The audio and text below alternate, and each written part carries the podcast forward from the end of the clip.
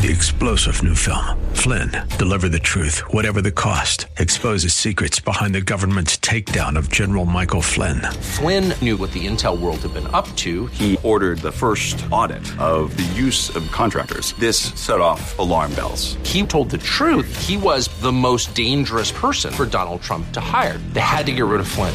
Flynn, deliver the truth, whatever the cost. Available now. Watch it today. Go to salemnow.com. Salemnow.com.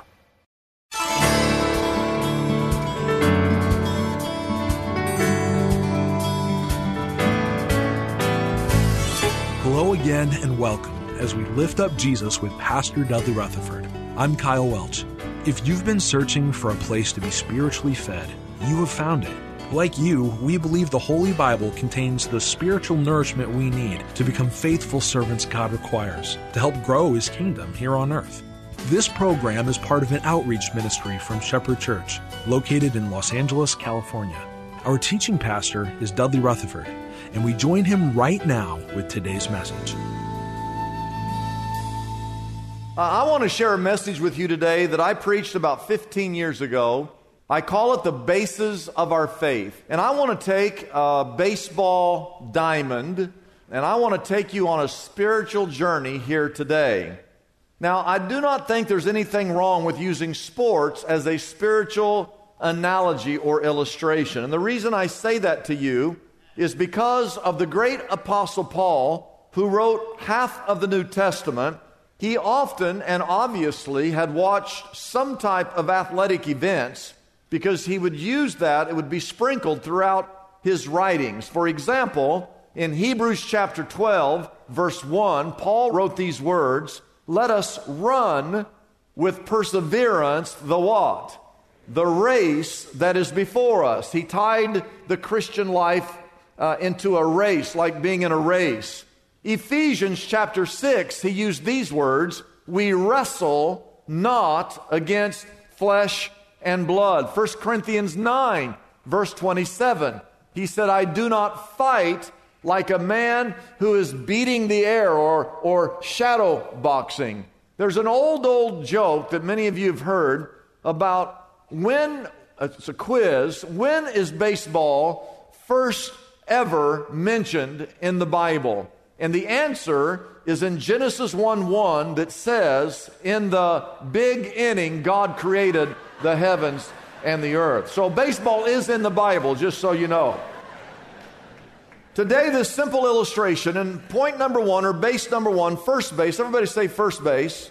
Write this down, is conversion to Jesus Christ. That's first base. Salvation is the initial step. A baseball player or a baseball runner, he cannot score until he first reaches first base. So, from one angle, first base is the most important base. A runner will never score until he gets on that base. Now, here's the question How do you get to first base? I want you to note that we are all sinners here today. You have to understand that. The Bible says, and it words it as this For all have sinned and fallen short of the glory of God. And I just uh, do a little poll to show you how many of you would raise your hand and admit you are a sinner? Raise your hand if you'd admit that you're a sinner. Now, if you look, someone didn't raise their hand, they're the biggest sinner in here, just so you know. Every time you see a bank, it's proof that men are sinners. Because if men were not sinners, you could leave your money in your mailbox and it would be okay. Every time you see a police officer, it's proof that men are sinners. Because if men always obeyed the law, there would be no need for police officers. We have all sinned. We have all fallen short. Therefore, write this down. We are all in need of a Savior.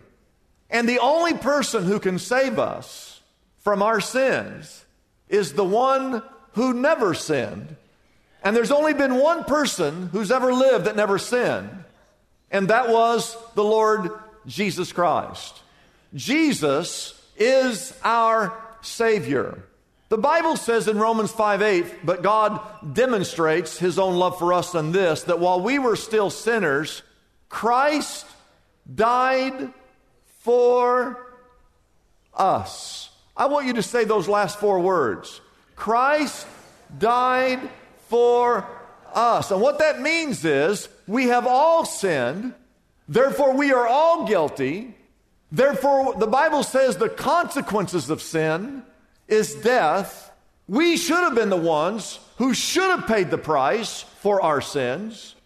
But Christ on the cross, He took our place. He died for us. That's salvation. The Bible says in Hebrews 5, verses 7, 8, and 9, during the days of Jesus' life on this earth, he offered up prayers and petitions with loud cries and tears. Jesus was a crier.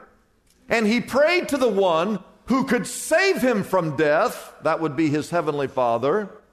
And Jesus was heard because of his reverent submission. Verse 8 Although he was a son, he learned obedience from what he suffered.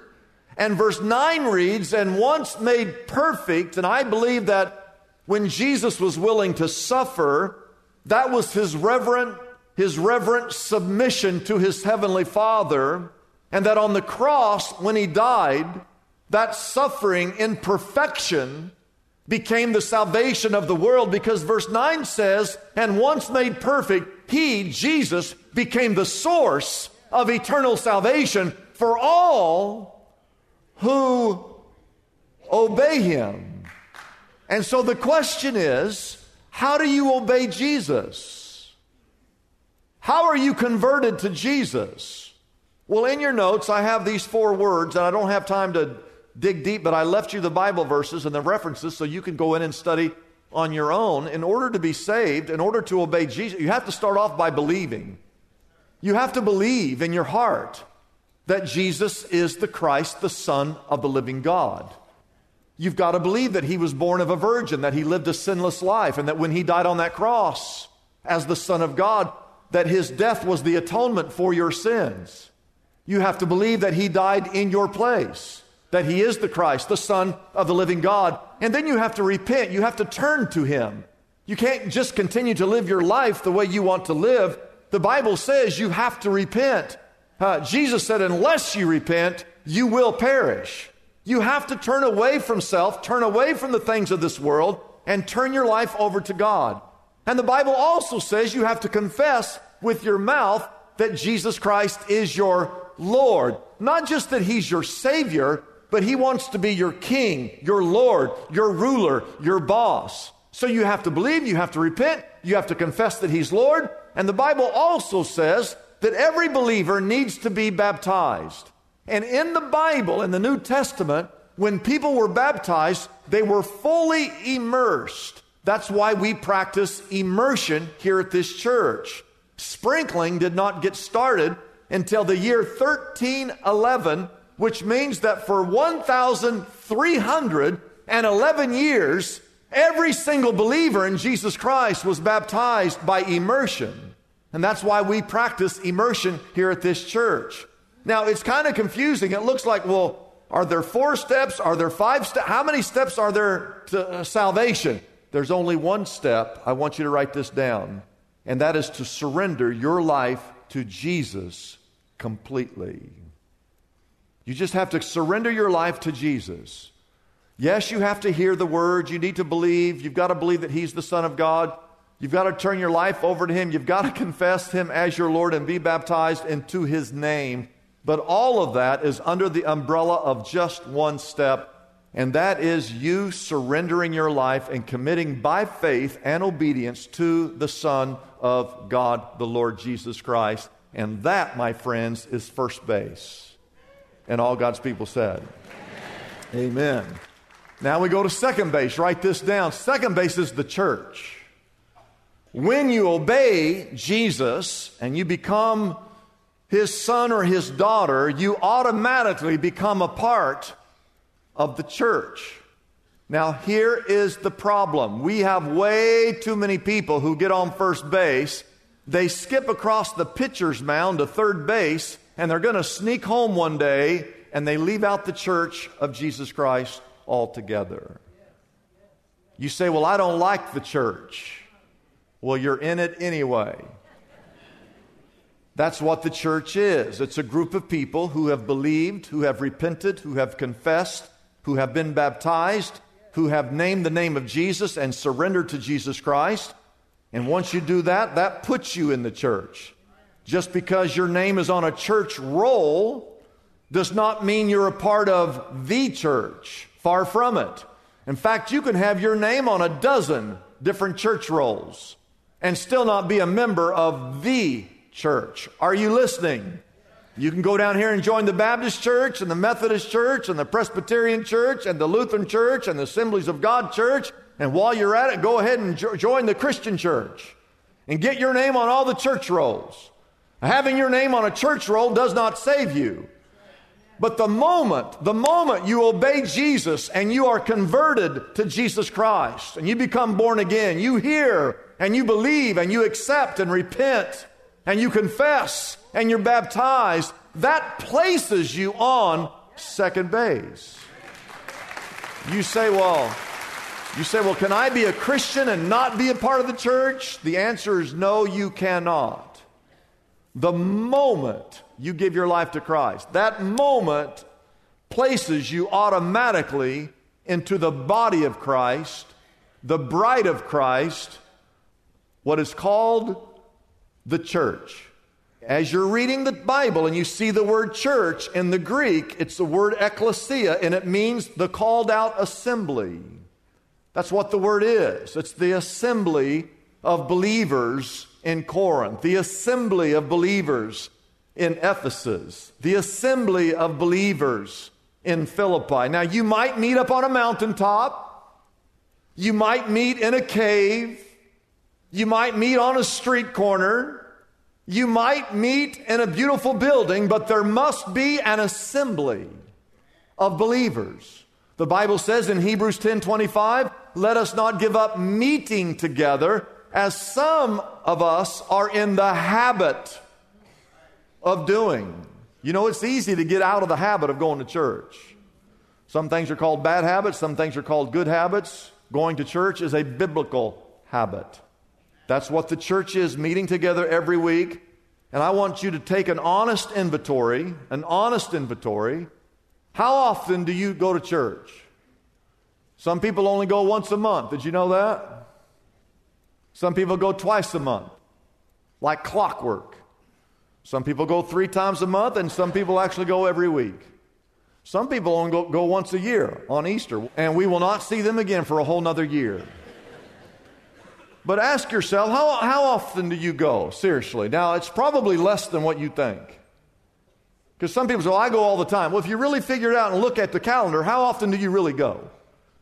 The average churchgoer in America attends church 1.6 times a month. They go between one or two times a month. And honestly, you ought to be here every time the church doors are open.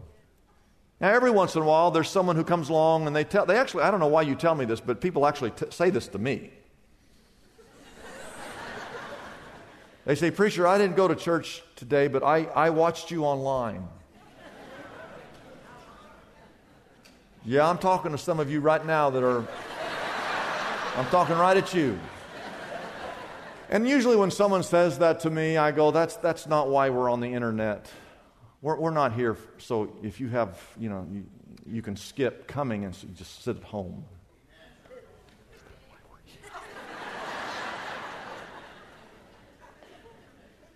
But usually I, I will get to the point where I'll go, you know what, if you're telling me that just the two of you right now, right now where you are, you're at home, that you're the church. Yeah, yeah, that's us, that's us. I usually say, good for you.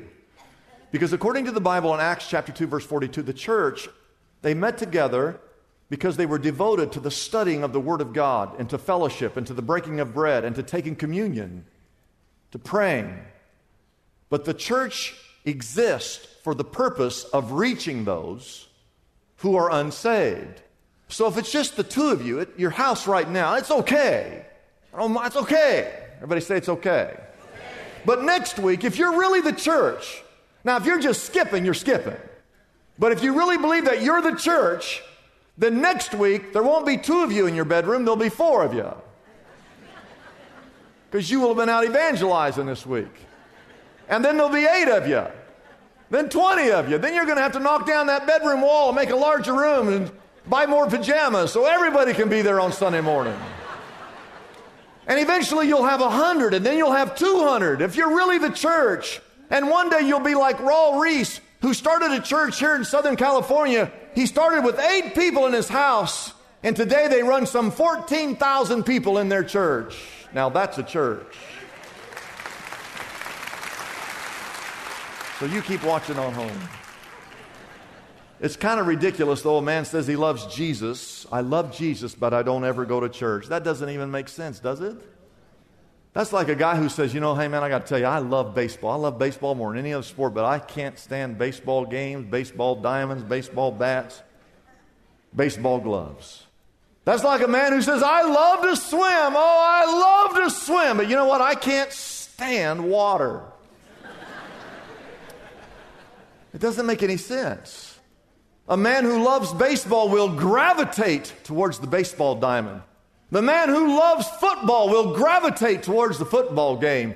The man who loves tennis will gravitate towards the tennis court. The man who loves to swim will gravitate towards the swimming pool. And the man who loves Jesus Christ in his heart will gravitate towards the church of Jesus Christ. I know the church isn't perfect. I know the church is full of hypocrites. How many of you know the church is full of hypocrites? Yeah, just point to the person next to you. Just point to them. Get that out of your system. But we, with all of our problems, we are still the bride of Christ. We are the bride of Christ.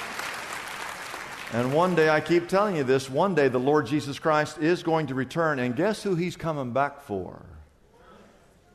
He's coming back for his bride.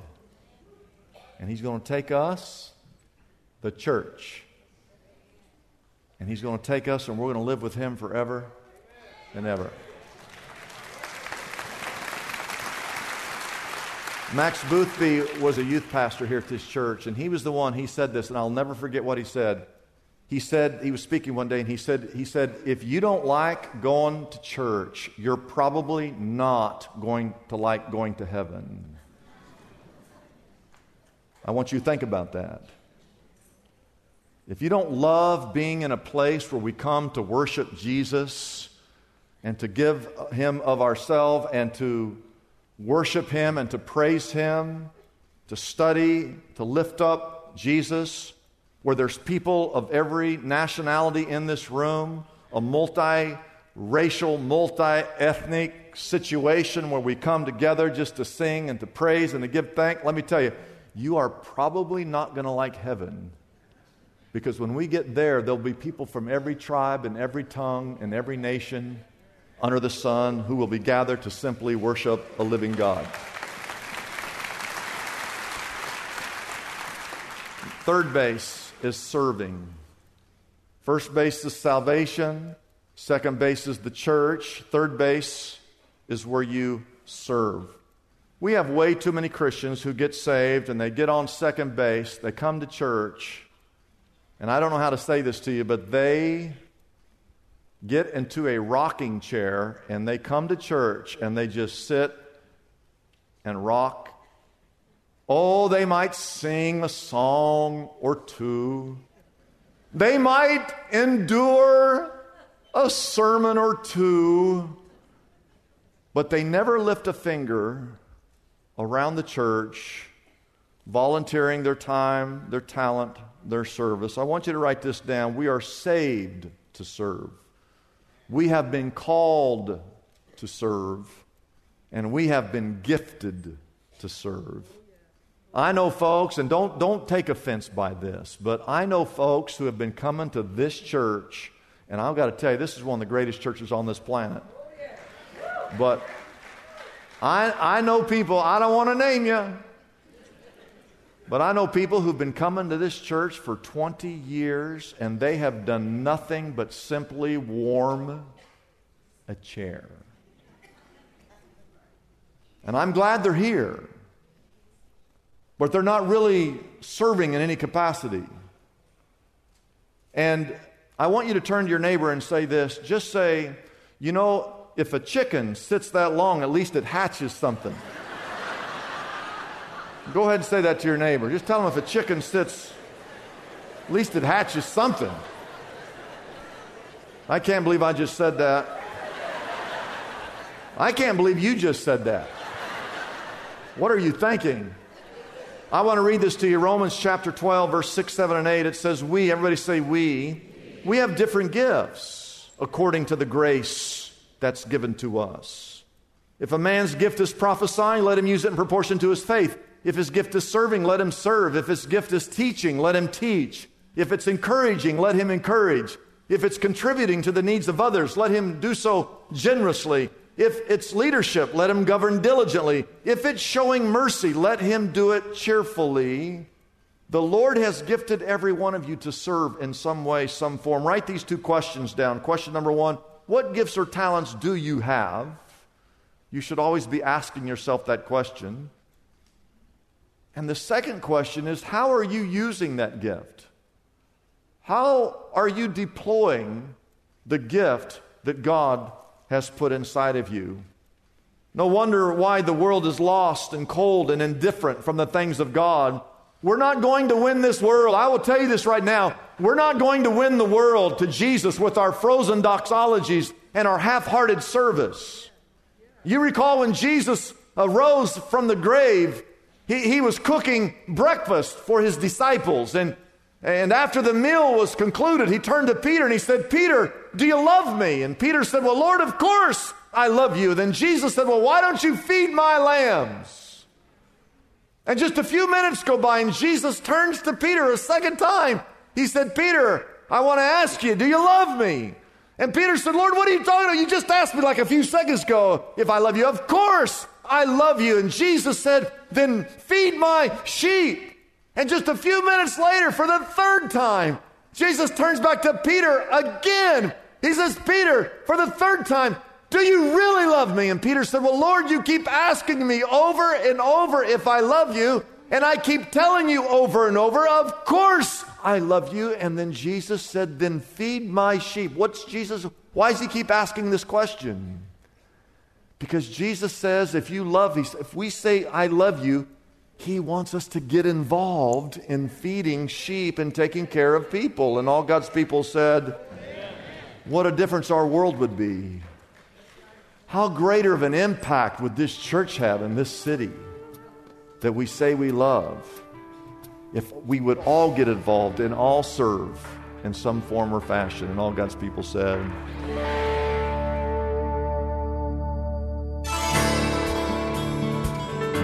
It's a blessing for us to bring this program to you every day. We exist only by our faithful partners who support us through their prayers and financial gifts. If Pastor Dudley's message has been a blessing to you, we would like to encourage you to consider joining in partnership with us so we can continue to be here every day to bless others with this important ministry. Your gifts, whether large or small, are greatly appreciated and go directly to help keep us on the air. You can find out more about supporting us by calling our toll free number, 888 818 4777. That number again is 888 818 4777. We have operators standing by and ready to take your call. You can also support us by going to our website, liftupjesus.com forward slash reach. That address again is liftupjesus.com forward slash and then the word reach. Hello, friends. My name is Dusty Frizzell, and I want to invite you to our Thursday night service at Shepherd Church. That's right, we're adding a fourth service. Worship service starts at 7 p.m., and it's for all ages. We'll be following the same sermon series as the weekends, and you'll hear from myself, from some of my friends, and even from Pastor Dudley. So if you'll be gone on a weekend or you just want to open up some seats for others on the weekends, join us on Thursdays at 7 p.m. I hope to see you there.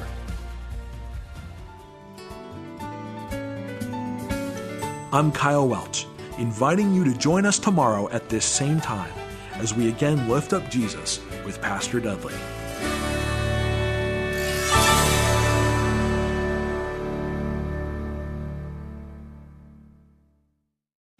Three star general Michael J. Flynn, head of the Pentagon Intelligence Agency, knew all the government's dirty secrets. He was one of the most respected generals in the military. Flynn knew what the intel world had been up to, he understood its funding. He ordered the first audit of the use of contractors. This set off alarm bells.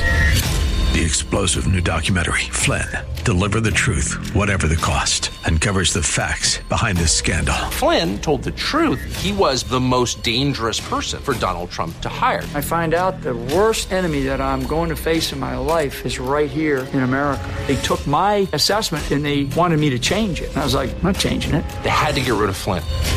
With in depth interviews, archival footage, and never before seen personal records of the man behind the headlines. I just felt like I was drowning. Flynn, deliver the truth, whatever the cost. Available now. Watch it today. Go to salemnow.com. Salemnow.com.